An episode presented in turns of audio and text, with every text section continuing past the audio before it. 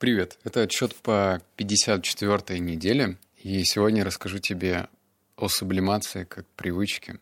Но мне стоит сделать маленькое замечание, если ты девушка, девочка, женщина, красавица, неважно кто ты, женского пола, ты, пожалуйста, не слушай этот выпуск, потому что он направлен больше, для пацанов, потому что я не знаю, как сублимация может касаться девушек. Правда, не знаю. Я вообще не собираюсь кичиться чем-то в этом плане, потому что я ни хрена не понимаю в девушках, в плане сублимации. Вообще, есть у них это или нет.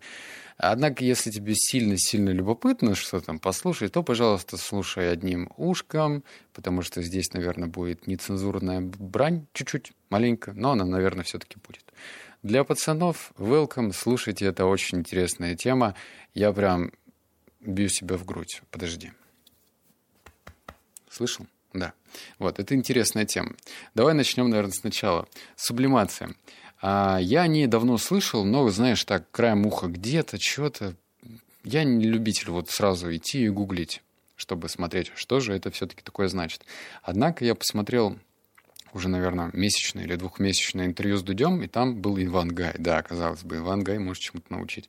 И он рассказывал про сублимацию по отношению к музыкальному творчеству. Другими словами, сублимация — это перенаправление энергии с дрочки, когда ты хочешь быстро заглушить этот эротический подтекст, эротическое желание, и направляешь эту энергию в сторону музыки. Сублимировать можно абсолютно над чем угодно.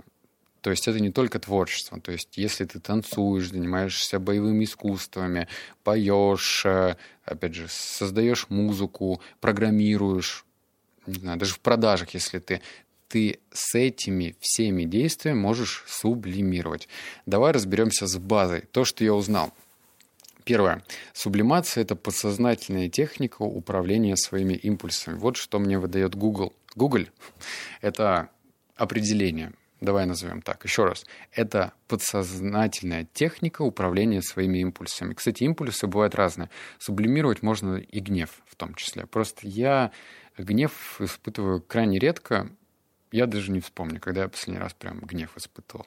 Это яркое впечатление, а сексуальный подтекст у меня бывает. Особенно, когда я путешествую один. И тут уж, поверь мне, когда ты один, долго, например, недельку, и, а я молодой, то приходится сублимировать.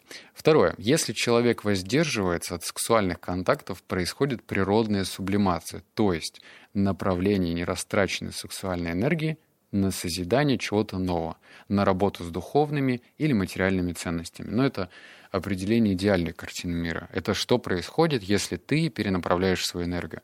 Давай представим, что энергия — это как поток воды.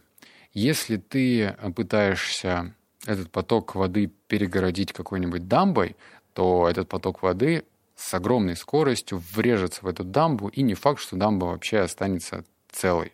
Она может разлететься, она может вообще не удержать воду, и она просто хлынет в разные стороны. В общем, именно сдерживание такое рубленное, оно ни к чему хорошему не приводит. Тебе пример. Давай я тебе даже два примера скажу. Первое. Если тебе скажу не думать о красном слоне, потому что просто не думай о красном слоне, не думай о нем, хорошо, об этом красном слоне, о чем хочешь думай, но о красном слоне не думай, то ты непроизвольно, может быть, в течение минуты будешь думать об этом красном слоне, может быть, его будешь представлять, может быть, что-то еще. Это называется техника отрицания, когда ты, не буду думать, что не буду. Ничего так не происходит. Второй какой-то пример хотел сказать. Ладно. Не буду тебе ничего рассказывать по второму примеру. Представь лучше себе поток воды, который ты перенаправляешь. Тебе нужно создать другое русло, где твоя река будет перенаправлена в другую сторону. То есть она не будет резко переходить влево или вправо. Она будет просто скользить чуть-чуть левее или скользить чуть-чуть правее. То есть она будет менять русло. Это правильная работа с энергией. И третье, что я узнал, опять же, из Гугля, анализируйте собственное поведение, наблюдайте за собой в негативной ситуации, какой способ жизни вы выбираете, что делаете в таких ситуациях. Рано или поздно вы научитесь распознавать импульсы и правильно их перерабатывать. Поэтому уже в ближайшее время ваши отрицательные желания будут под контролем. Но, опять же, идеальная картина мира. Не все так просто сублимировать. Потому что в гневе, если ты реально гневаешься, если что-то, ну, капецкое произошло, это очень сложно вот так вот взять себя в руки, делать ртом звук «ом» и делать вид, что все нормально, выдохнули. Сложно это делать. Сексуальный подтекст — это тоже сложно, но это контролируемо. Тебе хотя бы, ну, ничего не угрожает в плане опасности, потому что гнев, он с чем связан? С какой-то опасностью, да? Там, кинули человека на деньги, но это опасность. Или там драка какая-то, тоже гнев. Соответственно, это тоже опасность здоровью, прежде всего. А вот сублимация по отношению к сексуальным своим фантазиям — это более безопасная затея. Мои стадии, давай я тебе про них скажу. На 4-5 день после воздержания вдали от сексуального партнера. Я не знаю, как у тебя устроено это все. Я же не смотрю порнушку, и да, наверное, с этого нужно начинать. Короче, я езжу, например, на недельку в какую-нибудь другую страну. Но там же девушки есть, правильно? Хотя я на них не шибко смотрю. Ну, в любом случае, что-то внутри все равно говорит тебе, что ты животное. Давай-ка, делай свои животные штуки. Яйца начинают вставать колом. Ну, в общем, ничего хорошего. И вот именно на 4-5 день, когда я предвкушаю, что совсем скоро вернусь, у меня в голове происходит какой-то трэш, кошмар. За что мне стыдно? Хотя, может, и не стыдно. Я в этот момент был в городе Гюмри, это второй город в Армении по числу людей, и я просто на протяжении 2 или 3 часов ходил со стояком в штанах, в шортах, еле сдерживаясь, потому что у меня творилось в голове, непонятно. Просто я об этом думал. Однако у меня была возможность попрактиковаться. Ну вот сейчас мы переходим к третьей части. Как развивать? Первое. Принимать эти мысли без агрессии к самому себе. Это когда ты... мы же все, если пытаемся, например, бросить какую-то вредную привычку, бывают такие случаи, когда срываемся. Ну вот, например, ты дал себе обещание не есть чипсы или там не есть тортики после 6 или там не смотреть сериал. Ну, в общем, какая-нибудь негативная у тебя есть привычка. И вот наступил момент, вроде с корешами встретился, такой сидишь, классно, все. И тут тебе кто-нибудь говорит: да выпей пиво, ну что, давно не видели, братуля, братан, братишка. 2 года не виделись, давай пивчана вдарим, нормально, посидим. И ты такой, ну ладно, можно. Ну, в общем, и тут наутро ты на себя начинаешь ругать, потому что вот ты мудила, дал себе, значит, зарок не пить, и вот ты сошел с колеи. И ты умом уже понимаешь, что так и курильщики, которые, например, бросают курить 2 месяца, а потом где-нибудь на тусовочке курит сигаретку, то потом опять, в общем, возвращается к былому. Здесь самое главное что? Не ругать себя. То есть, если тебе приходят такие эротические мысли, то не надо говорить себе: «О, бля, я животное какое-то, что мне с этим делать?» Нет, это нормально. Нужно просто принять нашу человеческую природу. Так уж мы запрограммированы и заложены на продолжение рода. Но это нормально. Второе. Это поднимать точку возбуждения к месту чуть ниже пупка или груди. Эту технику я выбрал из книги. Сейчас возьму. А не возьму, она далеко. А она, в общем, про цигун. Тайцзи цигун, про китайскую, это аналог йоги. И там у них, я не знаю, как акупунктура или что-то еще, но, в общем, они особое значение придают точкам на теле. И у нас есть несколько точек на теле. Это, кстати, реально так по ощущениям. Если ты захочешь, ты проверишь. Есть определенные энергетические узлы, и один из них находится чуть ниже пупка. Там, например, 2, где грудь, 3 там где-то еще. В общем, я не запомнил. Но мне вот этого хватило. Ниже пупка. Так вот, если ты чувствуешь, что тебе очень-очень-очень-очень хочется, постарайся с помощью визуализации поднять вот это напряжение выше, поднять его вот на уровень пупка. То есть это тепло, ты прям почувствуешь тепло, не обжигающе, но просто тепло. И в этот момент, когда ты поднимаешь эту точку, то у тебя вот это сексуальное напряжение спадает. Это интересно. Просто интересно. Я пытался еще поднимать выше груди, но это сложнее.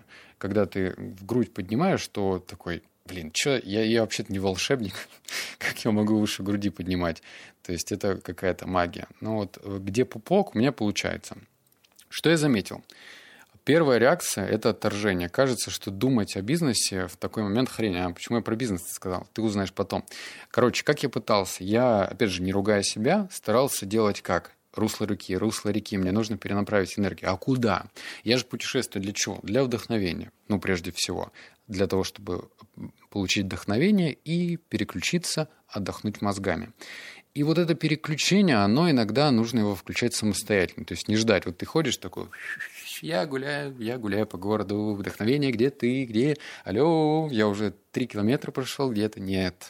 У меня не так. Оно как-то само приходит. Однако здесь, сидя на лавочке, со стояком, с ногой на ноге, чтобы никто не видел, и еще с рукой положенной сверху, чтобы вообще точно никто не увидел, я начал думать о бизнесе. И вот тут произошло странное. Чё, кого у меня в голове какие-то мысли? Так ты вообще про что? Какой бизнес? У меня там картинки в голове, трахаются люди. Ну, точнее, не люди, а я там с женой. Какой бизнес? О чем ты? Вот такие вот мысли приходили в голову. Но вторая стадия, что я заметил. Дальше происходит принятие и изумление от возможностей, которые ты можешь. Короче, я начал думать о бизнесе, и здесь сработал такой триггер амбиции. Очень сильный. Я начал верить в то, что я могу гораздо больше. Это интересно. То есть не с точки зрения каких-то новых прорывных идей, а с точки зрения, что я могу. И я, знаешь, что понял? То, что, скорее всего, пиковое возбуждение связано с пиковым выбросом тестостерона. То есть это связано. Тестостерон у нас отвечает за что? За уверенность прежде всего. Потому что вот эти ара, я там это, слушай, борода у него на ушах аж растет. А они же уверены в себе. То есть у них много тестостерона. И в пик, скорее всего, так и происходило. И я как бы перенаправил этот тестостерон в сторону того, что я могу и в бизнесе этого достичь. Это второе любопытное наблюдение. И третье. Поднимается самооценка, и появляется ощущение, что ты можешь управлять своим телом и импульсами. Как тебе такое? Смотри, у нас же есть такое вот... определенная иерархия, например, в бизнесе или в любой работе, да, вот есть менеджер, там, управляющий и так далее. Тебе нужно, например, по рабочему кодексу управлять людьми. Вопрос, как человек может грамотно и эффективно управлять людьми, если он до конца не умеет управлять собой?